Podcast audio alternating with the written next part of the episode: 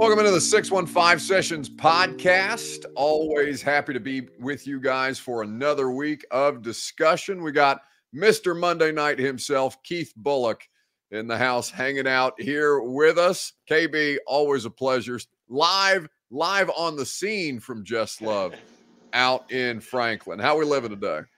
Good, man. Yeah, I'm out here um, at my shop pulling the last little hour of a shift. Hopefully, uh, we don't get any get any orders, but uh, it's all good. I got a great guy on on staff right now. Well, listen, if, if we gotta if we gotta let you go to Sling Lattes and help shut it down, you just let us know. You wave the bat signal, and we'll uh, we'll make it happen. But we do appreciate you stopping by. It's a big week for the Titans. Colts coming up. Uh, AFC South rivalry always going to be a big uh, discussion point. Is that the biggest division rival that you guys had during your time? Who was that for you?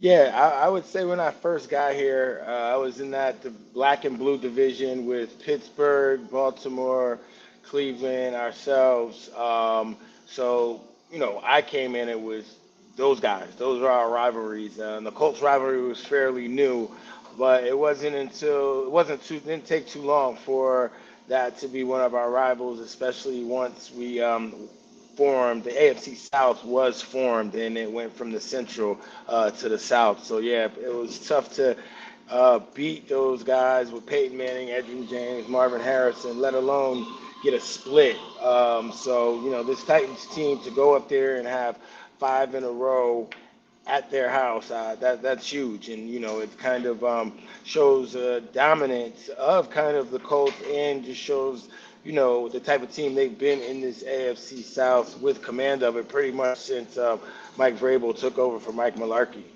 So, I mean, we know that these things ebb and flow, and, and the league is so successfully built for for parity. KB, the idea that they would continue not just to have this streak over the Colts, but that's five straight that they've won at Lucas Oil which is kind of crazy to think about. There's it's so hard to win in the NFL, so hard to win on the road, but for them to be able to have have that kind of a streak going, we'll see what what Sunday holds. But uh, that's that's as impressive uh, a, a I guess a, a level of competition from them as I've seen against anybody else, given how skewed it's been for so long in Indianapolis's favor. Yeah, um, absolutely, and it just gives this team um, uh, an extra sense of confidence going in there, regardless who's at the quarterback position. But them playing against Anthony Richardson, who is actually playing better than I would have expected uh, in his rookie season in only three games, he showed that he can go out there and he can do some things with his legs and his arms, and he's not afraid of the moment so far. So. Um, I just hope that um, you know the Titans go out there, they're able to um, impose their will on the Colts and not let this young uh, quarterback continue with his process of getting um, confidence as he plays more and more. That's exactly what they did against the Bengals. Uh, you were there, saw you saw you in the bowels of the stadium. Everybody yeah, I got, I got elevator. I, I got to apologize to you because uh, I was like, Yo, Buck, I'm not much of a hype man and then, uh, yeah, you're like, yeah, you are, KB. Yeah, you are. And I'm like, yeah, no, I'm not. But then, um, you know, people told me I did a pretty good job as a hype man. So I was about to say, I guess you know your talent. This man, this man sitting here trying to talk talk me down like you're. There is a reason that Titans legend Keith Bulluck is in the building. Maybe you're not going to break the mic like Jurrell did the other day, but I thought you got people going just fine in the fourth quarter. You're not giving yourself enough credit yeah, you know what? I didn't really know what to expect, and um, you know, thanks to you know uh, Titans public relations uh, for helping me through it. They just pretty like they're pretty much like Jurrell Casey broke the mic last week because he was screaming so loud. He's like, they're like, you don't have to scream, just speak into it, and people are gonna hear you. I didn't really know what to say. I kind of went with the night with the Warriors. You know, can you dig it? Shaquille O'Neal made it famous too when the Lakers won, and then they were kicking their butt. So it's like, yo, it's a wrap. And then I saw Joe Burrow kind of just standing there, like looking like, man, hurry up and get off this. so I was like, that's what made me say Joe Burrow's name. Yo, you're a great player, but whatever. And then I seen um, uh, Jeffrey Simmons, and then I went to him, and then I was like, Coach Vrabel, you go. I don't even know, man. It was just a moment. Know what I mean? It was absolutely a moment at Nissan Stadium. Uh, Keith Bulluck hanging out here with us on the 615 Sessions podcast. Podcast presented by the great folks at Two Rivers Ford, powered by Ford, driven by people. Um, so I mean, you saw you saw them. We uh, kicked the Bengals' ass at, at Nissan Stadium on on Sunday afternoon after being pretty thoroughly embarrassed in Cleveland. KB, I know you guys break it down on on Sunday nights on News Channel Five with Burton and Lehman and, and Hutton and the whole crew. What what shifted the most for you from 127 uh, to 3 result to the one that they saw on Sunday against Cincinnati? Well, I think um, you know, we'll tell you the truth, man. Cincinnati's first drive was very impressive, man. At one point, I felt I don't want to say it, but I felt as if I saw Big Jeff going backwards on his back after you know um, you know, the running back was able to, uh, Mixon was able to get like a 12, 11 yard game. I'm like, man, it's going to be kind of crazy. And they held them to three. And I think that was big. They, the Titans had an answer this week. And I think what went wrong with Cleveland, they didn't have an answer. I think that they were, they weren't locked in. They weren't as locked in as they were this week. You know, they didn't give up the big play that uh, Cincinnati saw on film and was ready to kind of obviously keep their offense going. Other than, you know, instead of that, uh, the D line did a great job of keeping, you know, Joe, I mean, I'm sorry, yeah, Joe Burrow off of his spot and not able to throw it um, as well offensively. Um, I feel like a, a, great game plan was called. You know, there's no reason to have two, one of the best backs in the league, and then another rookie that's shown some flashes, and not put them out there at the same time to give the defense more to think about. You know, it's not like you know Ryan Tannehill is gonna throw for 300 yards a game. You know what I mean? So uh, you got to put a running game together with him with with whatever 150 plus he's able to muster, and that comes through the you know the the game plan. So I just think um, the Titans players as well as coaching staff was fully locked in going into this game, and Cleveland kind of helped them uh, get on track in that sense. So it also shows that how week to week the NFL is this year. Yeah.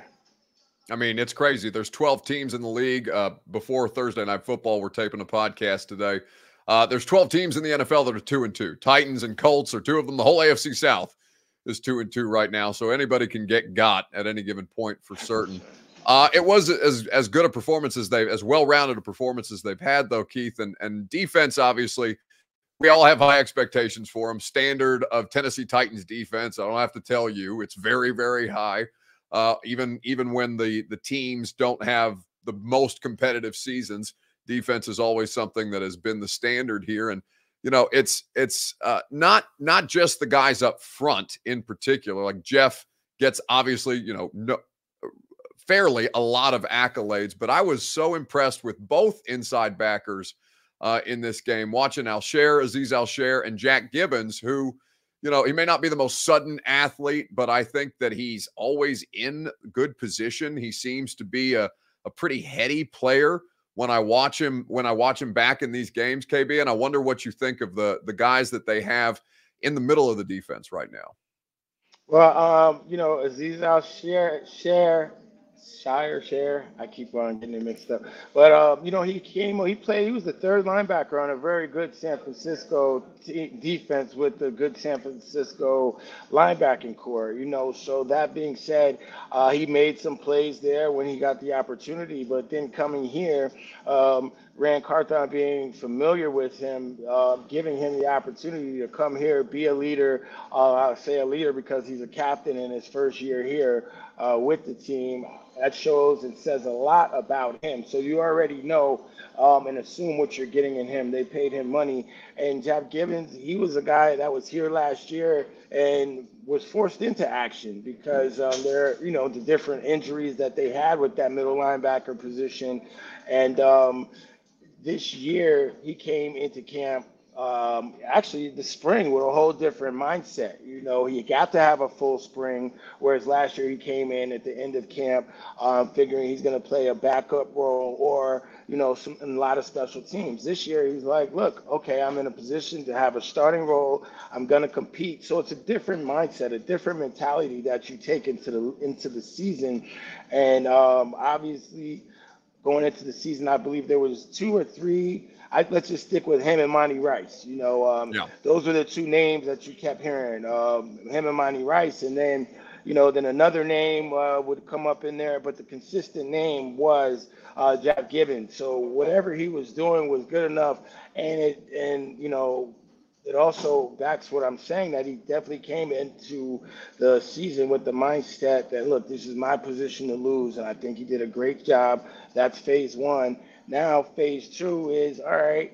You know, the coaches aren't going to put him in positions that aren't going to favor him. They're not going to probably ask him to go out and cover um, the running back. You saw Azeez did that against um, the Cleveland Browns, you know, with the mm-hmm. sluggo that went for a touchdown. But, you know, either way, you're going to put your most athletic guy in that position. And I think Jack Gibbens and Azeez Al they complement each other fairly well because obviously Azeez has all the, the athleticism you want.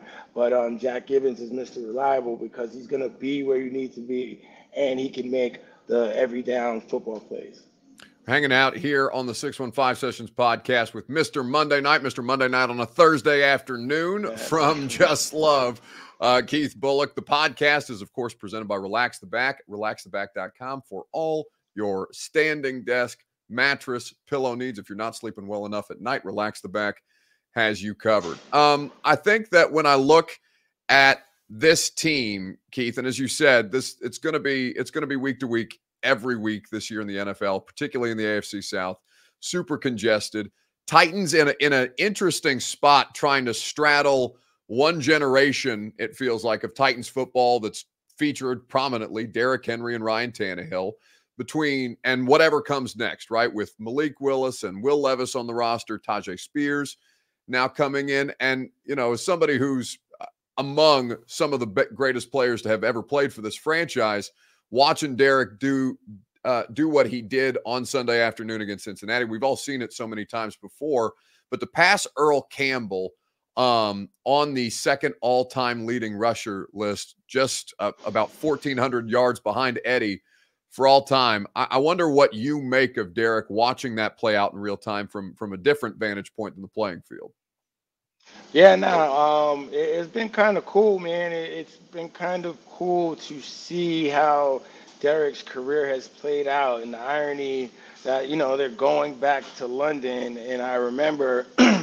Eddie and I are sitting up in the box at Wembley Stadium, you know, watching the game, and it was like a third and one or a third and two, and the handoff that Derrick got, and he kind of turned down the safety in the hole. And like Eddie and I would look at each other like, whoa. You know, I looked at and then Eddie like immediately he got pissed off. He's like, nah, we can't have that. Nah, that's not that's not acceptable. And that's just like if you and I were sitting there and you know, you noticed a young broadcaster that, you know, you wanted to have success, make a mistake, and you're like, nah, I'm gonna I'm gonna get him right. Normally I wouldn't do this, but I'm going to step in in this situation. And that's what I looked at. That's how I looked at it because, you know, that's the type of player Eddie was when we played. Um, and, you know, obviously everybody knows about the talk. But then as you go on to see how, you know, Derrick has, you know, come out of his shell, has become his own person, has become and emerged.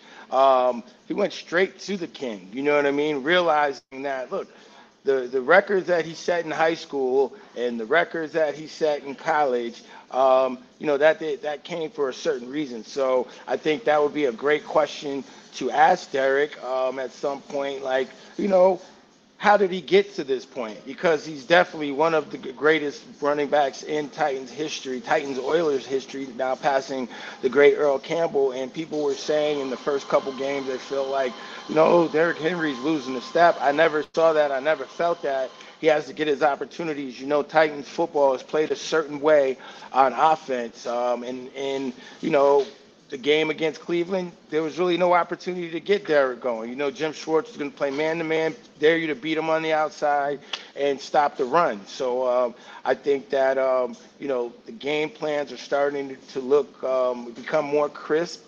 Um, but like we said, they're week to week. You know, we'll see yeah. what we get this week against the Colts. But it seems as if they found a formula to gain yardage, to get success. Uh, you know, max protect, take a shot might be back in the playbook this week. You know, you just can't do it every week. So uh, I think uh, Derrick Henry, if he gets the opportunity and um, they bring him back next year, he'll definitely be one of the greatest Titans running backs and players in history and looking at a Hall of Fame career. Certainly, things trending that way. Uh, and uh, now with Tyjae Spears, it seems like Derrick Henry can be a more sustainable version of himself as they try and find different ways to to break it up for uh, not just for, for Derrick, but try to keep the defense on its heels, as you mentioned earlier in the pod. Uh, with with that being said, Colts hate week. People are juiced. People are live streaming, uh, watching the podcast today. They're all fired up to have Mr. Monday Night on a podcast. What, what's your favorite memory of playing the Colts? Uh, in a game where you got them? Um, I think the first time ever playing them because uh, it was a year we started off one and four. Uh, my first year starting, um, we didn't know any better. I didn't know any better. Me, Tank Williams, a young Albert Haynesworth, Samari Rolle.